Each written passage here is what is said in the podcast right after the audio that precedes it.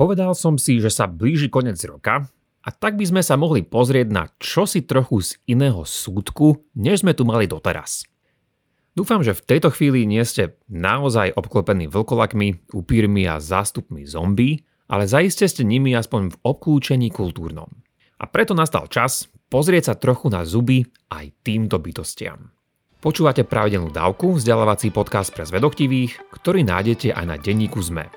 Ja som Andrej Zeman a v mojich dávkach sa zaoberám témami religionistiky. Podporte našu tvorbu jednorazovo, trvalým príkazom alebo cez Patreon a všetko info na pravidelnadavka bodka es ká. Veľká vďaka, vážime si to.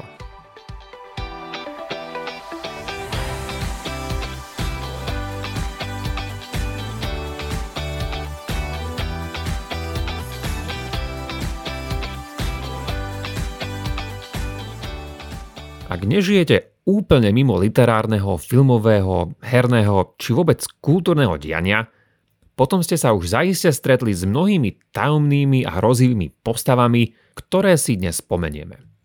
Či už ste si napríklad zobrali do rúk nejakú dobrodružnú knihu, prezreli seriálovú alebo filmovú ponuku na Netflixe, alebo ste prípadne fanúšikom počítačových či stolových hier, tak je celkom veľká šanca, že ste sa stretli s tajúplným svetom plným rôznych desivých príšer. Dnes si teda povieme aspoň o niektorých z nich.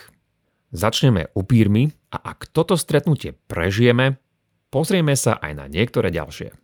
Odkiaľ sa vzali predstavy o upíroch?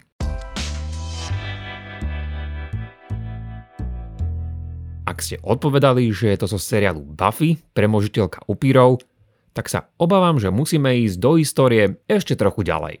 Upíry sú v mnohom síce produktom modernej doby, ale to modernou dobou mám na mysli osemnáste a devätnáste storočie. Dielo, ktoré sa zapričinilo o ich kultúrny vzostup, pochádza od írskeho autora Brama Stokera z roku tisíc osemsto osemdesiatsedem a asi ste o ňom počuli, pretože sa volá Dracula.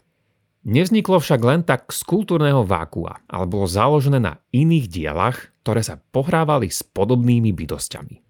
Jedna krátka báseň od nemeckého autora, ktorý sa volal Heinrich August Osenfelder, vznikla už v polovici osemnásteho storočia a opisovala takúto krvilačnú bytosť. Stoker však čerpal predovšetkým z iného a pre neho nedávneho zdroja. Len pár rokov pred jeho románom vyšiel článok Transylvánske povery od Škótky Emily Gerardovej, a to v istom známom viktoriánskom periodiku. Transylvánia tvorila kedysi jadro dnešného Rumunska, a teda ako je z názvu jasné, tak tu tento článok spomína rôzne povery, ktoré tu ľudia zastávali, a to vrátane démonov, víl, bosoriek či škriatkov, ktorí tu vraj boli vyhnaní z iných častí Európy. A prečo sem prišli? Pretože ich sem z týchto krajín vyhnala nie inkvizícia alebo niekto iný, ale veda. To mi príde ako taký vtipný koment, ale zároveň ako isté očakávané sociologické pozorovanie. V časti o upíroch vraví tento článok následovné. Citujem. Oveľa zlovesnejší je upír, alebo Nosferatu, v ktorého existenciu verí každý rumunský farmár tak, ako aj v nebo a peklo. Sú pritom dva druhy upírov, živý a mŕtvý. Typicky platí, že živý upír je nemanželským potomkom dvoch iných nemanželských potomkov. Avšak ani čistý rodokmeň nie je zárukou, že sa niekto vo vašej rodine nestane upírom. Je to preto, lebo každý, koho Nosferatu zabije, sa tiež stane po svojej smrti upírom. Bude tak naďalej cucať krv z iných nevinných ľudí, až kým z neho nevyženú jeho ducha. A to buď tak, že otvoria hrob tejto podozrivej osoby a vrazia do neho kôl, alebo strelia pištolou do jeho rakvy. V istých veľmi závažných prípadoch sa ďalej odporúča odrezať im hlavu, napchať im do úst cesnak, alebo im vyrvať srdce, spáliť ho a týmto popolom posýpať daný hrob. Koniec citácie. Toľko takýto praktický recept proti upírom. Tento návod od spomenutého autora však tiež nie je úplne originálny a čerpal z iného zberateľa folklórnych príbehov. Tentokrát od rakúskeho folkloristu Willema Schmitta a jeho práce z roku tisíc osemsto šesťdesiatšesť. S nástupom filmovej scény na začiatku dvadsiateho storočia netrvalo dlho a upíry sa začali dostávať aj na plátno. Najznámejšie je pritom jeho stvárnenie nemeckou réžiou v nemom filme s názvom Nosferatu z roku tisíc deväťsto dvadsaťdva. Okrem toho teda, že film práve slávil svoju storočnicu, zaujímavosťou sú ešte tri iné pozorovania. Poprvé, že to bolo prvýkrát v tomto stvárnení, kde bol daný upír zobrazený ako alergický na denné svetlo. Po druhé, ak ste niekedy boli na Oravskom hrade, tak ste sa na ňom zaiste tiež dozvedeli, že spomenutý film sa natáčal práve tu. Premiéru mal v Berlíne v roku devätnásť dvadsaťdva v zoologickej záhrade a v tzv. Mramorovej sále. No určite sa vtedy nestal žiadnym trhákom. Naopak, pôsobil celkom kontroverzne. Historik Oravského múzea Martin Chmelík vraví o premietaní tohto upírieho filmu na Slovensku nasledovné. Citujem. Aj v slovenských ľudových novinách vyšiel presne pred sto rokmi, to je v roku osemnásť dvadsaťdva, článok, ktorý Bratislavčanov pozýval do dnes už neexistujúceho kina Urania na elitné predstavenie. Novinku opisoval ako Symfóniu hrúzy o piatich dejstvách dla románu Dracula od Brama Stokera. Oznam doplňalo upozornenie. Pre mládež nevhodné. Koniec citácie. Ja som si tieto veci vyhľadal aj v archívnych novinách a je pravda, že krátke pozvanie bolo aj v slovenských ľudových novinách, ktoré tento historik spomenul. Ale spomenutý popis bol už v iných novinách, a to v Slovenskom denníku, a rovnaký oznam s varovným obsahom vyšiel aj v bratislavskom Pressburger Zeitung. Ale to je taký detail. Nože treťou pozornosťou hľadom tohto filmu je to, že Slovensko opäť poslúžilo na novú trodielnú upíriu minisériu z roku dvetisícdvadsať, tentokrát s názvom Dracula, ktorý môžete nájsť aj na Netflixe. Natáčal sa v roku dvetisícdevätnásť, a to opäť na Oravskom hrade, a taktiež aj v Banskej Štiavnici a Zuberci. Takže v prípade, že do týchto oblastí zavítate na budúce niekedy v nočných hodinách, obzrite sa občas aj poza vaše plece, alebo majte aspoň po ruke dáky vystruhaný kôl. Alebo aspoň cesnak. Z tohto seriálu vám však nebudem spoilerovať žiadny obsah, to v prípade, že krvilačne bažíte práve po takomto seriálovom dobrodružstve. Posvieťme si teraz trochu na vlkolákov. Odkiaľ sa vzali?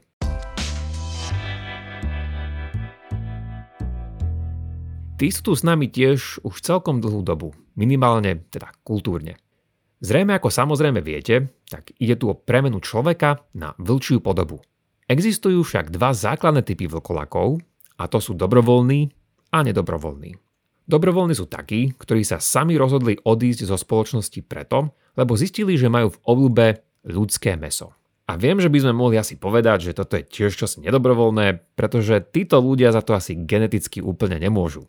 Avšak ich premena na vlkoláka bola v ich rukách, respektíve ich pazúroch, a to tak, že sa opásali opaskom z vlčej kože. V iných prípadoch ich premena nastala tým, že si vlčou kožou pokryli celé svoje telo, napili sa vody zo zbieranej vo vlčej stope, alebo v tom bola nejakým spôsobom zahrnutá aj mágia. Na druhej strane, nedobrovoľní vlkoláci, ako asi zrejme, o tomto časovaní nerozhodovali. Šlo väčšinou o poriznutých ľudí inými vlkolakmi a premenali sa typicky za mesačného splnu. Avšak nebolo to vôbec len o poriznutí. Jednou inou príčinou malo byť to, keď niekto spáchal istý závažný hriech alebo žil zvlášť hriešny život. Niekedy to boli niektorí svedci, ktorí takýchto hriešnikov premenili dočasne na vlkov, a to teda v rámci zadosťučinenia za svoje hriechy. Inokedy to bol istý zlý duch, ktorý takémuto nešťastníkovi priniesol vlčiu kožu a prikázal mu ju nosiť. Cez noc tak takýto vlčí netvor páchal škody a násilie a cez deň mal žiť bežným životom. Iné podobné príklady sú napríklad aj v severských mýtoch a kultúre, kde sa bojovníci odetí do medvedej kože označovali ako berzerkovia. V cykle zvanom ako Volsunga saga si Sigmund a jeho syn Sinfjötli dajú na seba vlčiu kožu a zistia, že si ju nemôžu dať ako si dole a vedia sa dohovárať len ako vlci. Takáto premena na vlčiu podobu sa označuje aj ako lykantropia, a to vďaka svojmu pôvodu z gréckych mýtov, kde sa nachádza jeden z najstarších príbehov premeny človeka na vlka. Šlo tu o kráľa Lykaona, ktorý urazil boha Dia a ten ho následne premenil na vlka. Verzií tohto príbehu existuje niekoľko, ale v jednej rozšírenej ho urazil tak, že chcel otestovať Diovu vševedúcnosť tým, že mu naservíroval vyprážaný kúsok jedného zo svojich, to je Lykaonových, päťdesiatich synov. A keďže antropos znamená po grécky človek, preto hovoríme o lykantropii. Tento Lykaonov príbeh je pritom súčasťou mnohých iných premien ľudí na iné podoby, ktoré sú zachytené u gréckeho autora Ovidia v jeho známom diele Metamorfózy. Ovidius uviedol svoje dielo týmto výrokom. Mojím cieľom je rozpovedať príbehy o telách, ktoré sa premenili na iné tvary. A s týmto súvisí, že tieto premeny sa netýkajú iba transformácií na vlkolakov. Začali súvisieť aj s inými údajnými metamorfózami a rôznymi diskusiami, ktoré o tomto prebiehali, a to zvlášť na zvery, ktoré mohli byť nebezpečné. A nielen fyzicky, ale aj teologicky. Približne okolo dvanásteho storočia tak začíname napríklad stretať kresťanských autorov, ktorí varujú pred démonmi, ktorí nadobudli zvieraciu podobu, či už kone, medvede alebo prasatá. O storočí neskôr nachádzame príbeh o žene, ktorá vraj vyvratila dve čierne ropuchy, tie sa premenili na dvoch veľkých psov a tie na osly. Jednu podobu však diabol na seba nevedel vziať, a to podobu baránka, kvôli jeho zjavnej spojitosti so symbolikou Krista. Avšak vo všeobecnosti treba povedať, že mnohí kresťanskí autori boli voči takýmto a zvlášť pohanským príbehom, v ktorých sa ľudia premieňali na iné zvery, boli skeptickí a odmietali ich. K takýmto odmietavým hlasom patrili aj napríklad Augustín či Tomáš Akvinský, ale niekedy nájdeme niektorých kresťanských učencov, ktorí úplne neboli proti takýmto spojenutým premenám. Avšak na rozdiel od pohanských mýtov, tu v tomto kresťanskom uvažovaní fungovala iná, môžeme povedať, metafyzika.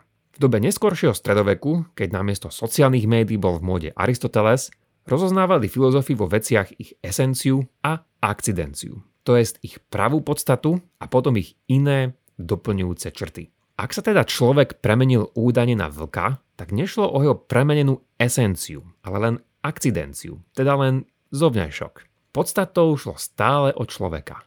A ak to nebola pozícia úplne kompatibilná s kresťanským popieraním takýchto premien, tak to bola aspoň istá stredná cesta. Rozšírenú vieru vo vlkolákov vidíme počas stredoveku zvlášť vo francúzskom prostredí, kde sa tento netvor nazýval Loup-garou.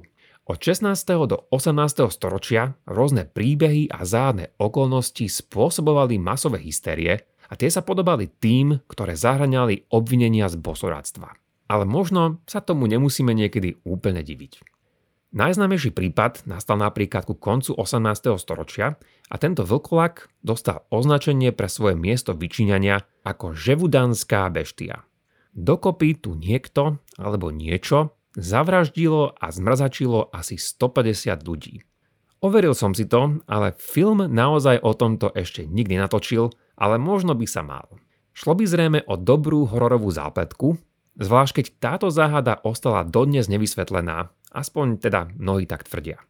Potom tu ešte máme vlkolaka z Bedburgu.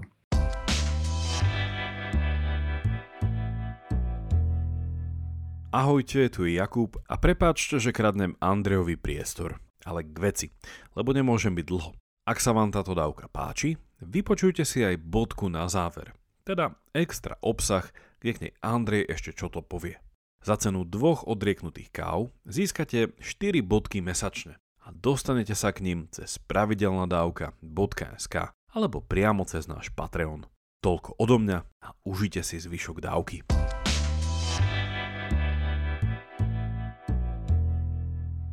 Ide veru o zvláštneho a pritom psychopatického nemeckého vlkolaka zo šestnásteho storočia. Volá sa totiž Peter Stump a ten naozaj mučil, zabíjal a aj jedol ľudí. Bol to jeden z prvých zdokumentovaných sériových vrahov a priznal sa z vraždy aspoň štrnásť detí a dvoch tehotných žien. Niektorých vlkolákov asi nebolo treba naozaj podceňovať. A čo môžeme povedať, čo sa týka historického povodu o oživených bytostiach, známych v dnešnej kultúre ako zombie, alebo hovorovo samozrejme ako zombíci? V prvom rade si dajme malé jazykové okienko. Podľa slovníka cudzích slov je správne označenie buď zombie alebo zombie pre mužský rod a zombia pre rod ženský. To len pre istotu pre potešenie všetkých jazykovedcov, ktorí ma práve počúvajú. Jednu stopu nachádzame v polovici osemnásteho storočia, a to v diele od jedného benediktínskeho mnícha a učenca, ktorý sa volal Antoine Augustin Calmé. V roku tisícsedemstoštyridsaťšesť vydal dielo, v ktorom spísal rôzne príbehy o údajnej existencii a zjaveniach mnohých tajomných bytostí. Tie zahŕňali anielov, démonov, ale aj iné postavy, ktoré by sa mohli podobať na upírov, ale aj na súčasných zombí. Jeho vydanie sa stalo populárne natoľko, že ho vďaka ohlasom a ďalšiemu skúmaniu čoskoro rozšíril do dvoch zväzkov a nájdete ho aj ako odkaz medzi použitými zdrojmi. Presnejšie povedané, väčšinou to funguje v týchto starších spisoch takto. že čím máme starší spis, tým máme tieto rôzne bytosti menej rozlíšené. A teda je medzi nimi veľký prienik. To znamená, že dnes už rozoznávame rozdiely medzi upírmi a zombie. Ale v tomto spomenutom diele od Calméa sú tieto neroztomilé bytosti označované oboma pojmami a sú v tomto kontexte zameniteľné. Označuje ich teda ako upír, respektíve termínom revenans, čiže niekoho, kto sa po smrti vrátil naspäť k životu. Toto slovo existuje nielen v angličtine ako revenant, ale našiel som ho v tomto znení aj v akademickom slovníku cudzích slov a podľa neho ide o ľudový pojem. Možno ste napokon aj videli film s Leom DiCapriom, ktorý niesol toto meno a do slovenčiny bol preložený dvojslovne, a to ako revenant z mŕtvych stane. Každopádne, ospravedlňujem sa za moju neznalosť slovenskej ľudovej religiozity, ak je v nej tento pojem naozaj rozšírený. Ale na Google som ho tiež v žiadnej podobe už nenašiel. Jedine v politickom týždenníku Gardista z roku devätnásťstoštyridsaťštyri a tá v kontexte ľudovej slovesnosti vravala o revenantskom a vampirickom cykle. Teda podobne ako v polovici osemnásteho storočia, tak aj tu v polovici dvadsiateho storočia boli tieto frázy použité, zdá sa, úplne zameniteľne. Vráťme sa teda ešte k tomuto mníchovi, ku Calméovi, aby sme si povedali o týchto starších predstavách o zombíkoch, alebo aby sme boli kultúrne a historicky presnejší, o revenantoch. Tieto zmienky sú zaujímavé aj preto, lebo v nich píše o týchto bytostiach z prostredí Moravy a Uhorska. Calmé spomína, ako ľudia v týchto oblastiach vraj viackrát stretli osoby, ktoré už mali predtým zomrieť. Neboli to však žiadni agresori, ako je tomu v dnešných filmoch a seriáloch. Vraj sa jednoducho často pridali k nejakej skupinke, ktorá sedela za stolom, boli celý čas bez slova, no a po chvíli zomreli. Aj by to bolo asi celkom vtipné, pokiaľ by sme takú situáciu sami nezažili. Miestni kňazi a biskupy tieto udalosti ohlasili do Ríma, ale dostali odpoveď, že musí ísť len o ľudové povery. Napriek tomu, a teda asi pre istotu, sa títo kňazi rozhodli mŕtvoly takýchto revenantov buď spáliť, alebo inak sa zbaviť ich tiel. Dielo ponúka niekoľko ďalších príkladov, ktoré sú skôr ojedinelé. Autor Calmé spomenul tiež niekoľko iných historických zdrojov, ktoré o podobných veciach písali, napríklad starovekého historika Plínia mladšieho a niektorých iných gréckych a kresťanských autorov. Nič však z týchto príkladov sa nepodobalo na ich kultúrne zobrazenia, s ktorými sa začínal zvlášť filmový svet stretávať v druhej polovici dvadsiateho storočia. Ak ste si už niekedy pozreli film Noc živých mŕtvych z roku devätnásťstošesťdesiatosem od režiséra Georgea Romera, potom ste videli aj počiatky novodobých zombí. A to aj napriek tomu, že takéto označenie film na tejto postavy nepoužil ani raz. Je to však od čias tohto filmu, kedy sa pojem zombie apokalypsa začal kultúrne šíriť a ktorý začal byť vo svojich rôznych podobách stvárňovaný. Aby sme sa vyhli nepresnostiam, tak musím ešte povedať, že tento film nebol prvý s takouto tematikou, ale bol jednoznačne najvplyvnejší. Tie prvé začali vznikať už v tridsiatych rokoch minulého storočia. A odkiaľ máme vlastne slovo zombie? Ak vám to nepripomína žiadny európsky jazyk, potom uvažujete správne. Rozšíril sa totiž na Haiti, a to medzi zotročenými Afričanmi. Zdá sa, že najpravdepodobnejšia teória je tá, ktorá nachádza jeho pôvod v africkom Kongu, kde v tamojšom jazyku bol odvodený od pojmu, ktorý znamenal niečo ako telo bez duše. Do kultúrneho povedomia sa daný pojem dostal v roku devätnásťstodvadsaťdeväť, keď americký okultista Willie Seabrook navštívil Haiti a vydal svoj cestopis s názvom Tajomný ostrov. Takže odteraz už definitívne vieme, že označiť sa ako zombie pred našou prvou šálkou ranej kávy je celkom správne použitie. A okrem toho, opäť náš známy slovenský slovník cudzích slov podáva jednu definíciu slova zombie ako osoba bez záujmu a okolie, nevšímavá, ľahostajná, duchom neprítomná. O každej z týchto príšer by sa dalo vraveť ďalej a spomenúť samozrejme ďalšie. V mojej bodke na záver vám však prezradím ešte jednu vec. A to, akú úlohu majú zombiovia v súčasnej filozofii. Link na ňu nájdete buď v popise tejto dávky, alebo na našom webe pravidelná dávka bodka es ká. Ak máte ohľadom dnešnej dávky nejaký koment alebo otázku, napíšte mi ju cez naše sociálne siete alebo e-mailom na andrej zavináč pravidelná dávka bodka es ká. Budem pritom rád, ak sa v komentoch podelíte o nejaký svoj postreh či vaše kultúrne stretnutie s dnešnými netvormi. Teším sa na vás na budúce. Buďte zvedochtiví a nech vám to myslí.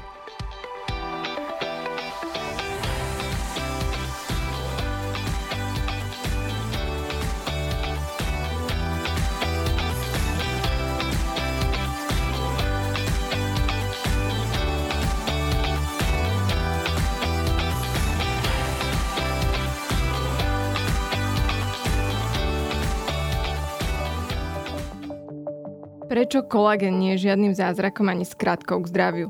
Prečo je dôležité očkovanie proti chrípke? A ako je to s vitamínmi a čo má imunita spoločne s črevnou mikroflórou? Ja som Denisa Koleničová a na všetky tieto otázky budeme hľadať odpovede v novom týždennom podcaste denníka es em e Vizita. Spolu s hostkami a hostiami sa budeme rozprávať o zdraví aj chorobách, o tom, čo funguje aj čo nefunguje, alebo kedy vám predajcovia liečivých zázrakov len obyčajne klamú. Podcast Vizita nájdete každý útorok vo vašich podcastových aplikáciách, ako aj na es em e bodka es ká.